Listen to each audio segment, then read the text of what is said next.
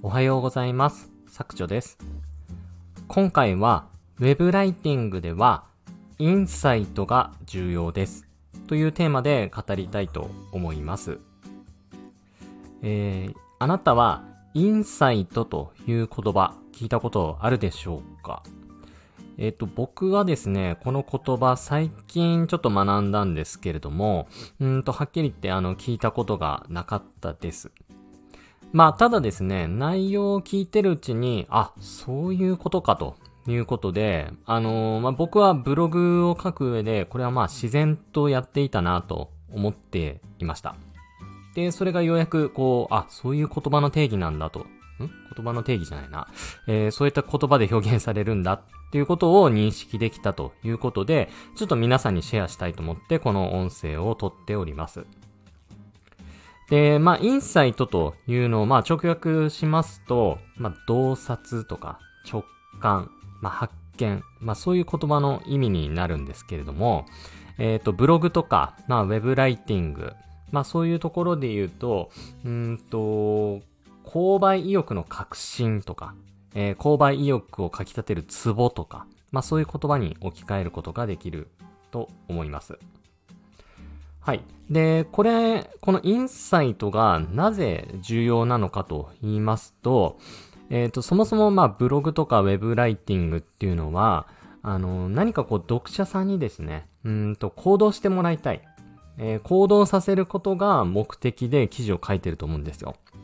えーそれ具体的に言うと、まあ、ブログアフィリエイトで言うと、えーっと、ここのボタンをクリックしてもらって商品を購入いただくとか。まあ、アドセンスも一緒ですよね。広告をまあクリックしていただくとか。えーと、あとは、メルマガだったら、まあ、メルマガの登録をしていただくとか。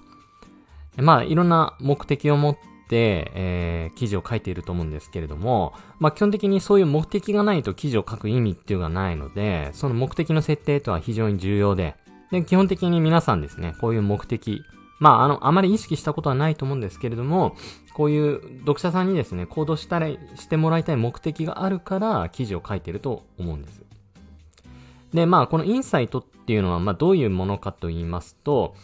あ、そうそう、それが欲しかったんだよ、とか、そうなんだよな、この筆者は非常によく理解してくれるな、とか、まあ、そういったあ意味合いになるかなと思います。まあ、これですね、ちょっと、あのー理解が難しいかなと思うんで、少し具体例を挙げますと、うーんと、例えばですね、えー何にしようかな。ちょっと待ってくださいね。さっきメモったのがどっか行っちゃって。あ、これだ。えっ、と、例えばインサイトの例ですと、あのぶっちゃけっていう言葉みたいなのが入る意味ですね。まあ、例えば、痩せて学生時代の服を着たいんだけど、ぶっちゃけ美味しい食べ物は我慢したくないな、とか、えー副業成功させて、えーブラック会社を卒業したいんだけれども、ぶっちゃけ辛い努力はしたくないな。ブログで稼ぎたいんだけれども、ぶっちゃけ楽をしたいな。まあ、こういうのがインサイトというイメージで、えーいていただければなと思います。で、まあ、あのーこれですね、僕も、まあ、じゃあこれをずっとやってきたかっていうと、そういうわけじゃないんですけれども、まあ、なんとなくですね、そういうのをイメージして記事は書いてきました。で、おそらくなんですけれども、ブログをまあ副業とかでやられてる方の多くはですね、このインサイトを明確にしていないで記事を書いていると思います。まあ、と言ってもですね、まあ、ペルソナとか、うんと、ターゲットとか、いう目標は立てて、まあ、記事は書いてる方はいらっしゃると思うんですけれども、もっとですね、あの、確信を、こう、深めていって、まあ、そこをこう、ついていく。まあ、そうするとですね、より制約率の高い記事が書けるということになります。で、このインサイトを明確にするって非常に難しいと思うんですよ。あのーわからないですよね。失礼しました。うん。